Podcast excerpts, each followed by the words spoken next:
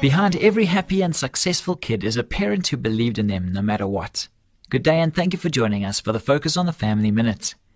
Raising kids who reach for the sky should be the goal of every mom and dad, and there are simple things we can do to see that happen. Talk to your kids about their dreams and ambitions.